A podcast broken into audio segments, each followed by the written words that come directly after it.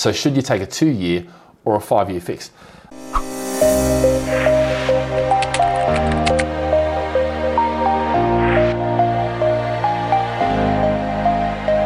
If you can, subscribe, like the channel. If you've got any questions, chuck them into the uh, comments right now and um, I'll be happy to answer them. It's, it's a hard question to answer, and I'll, I'll answer it um, for you as best I can with the limited information I've got. Um, it depends on your portfolio. If you reckon that you're not going to be buying any property for the next two, two years or five years, um, because of your cash flow situation, because of the capital situation. If you're buying, you know, your own home versus an investment, you know, uh, there's a lot of different aspects like that. You know, look, if you're buying your first house, oftentimes fixing so you know exactly what it is. If your income is very tight and you don't want the fluctuations, then you know fix it.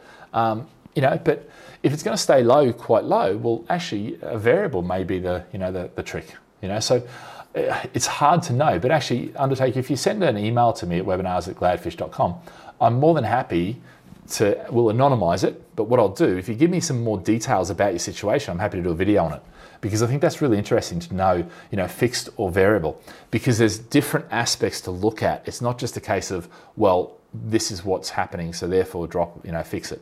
Okay, it depends on what your goals are. It depends on what you know your situation is financially in terms of cash flow, in terms of how much capital you got. You know, that's all sorts of things that we take into account when we're making that sort of decision. You know, but that's what the team do. You know, that's what the guys are. You know, really, um, uh, you know, experienced at doing. You know, we do we do that all the time. Um, so, you know, look, th- there's huge opportunities out there. And as long as you're not, you know, the, the, news is there to have the headlines. And, you know, unfortunately, that's, uh, and a lot of them are the majority of the negative headlines, unfortunately.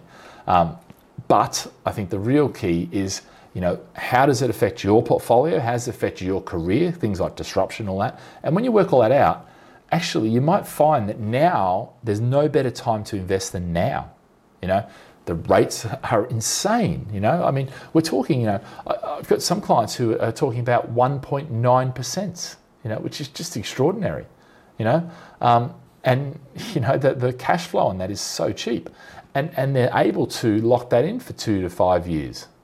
Any questions you've got, you can call the team, you can email the team.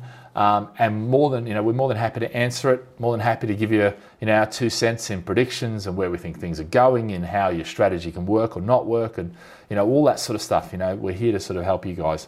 But um, look, thank you very much.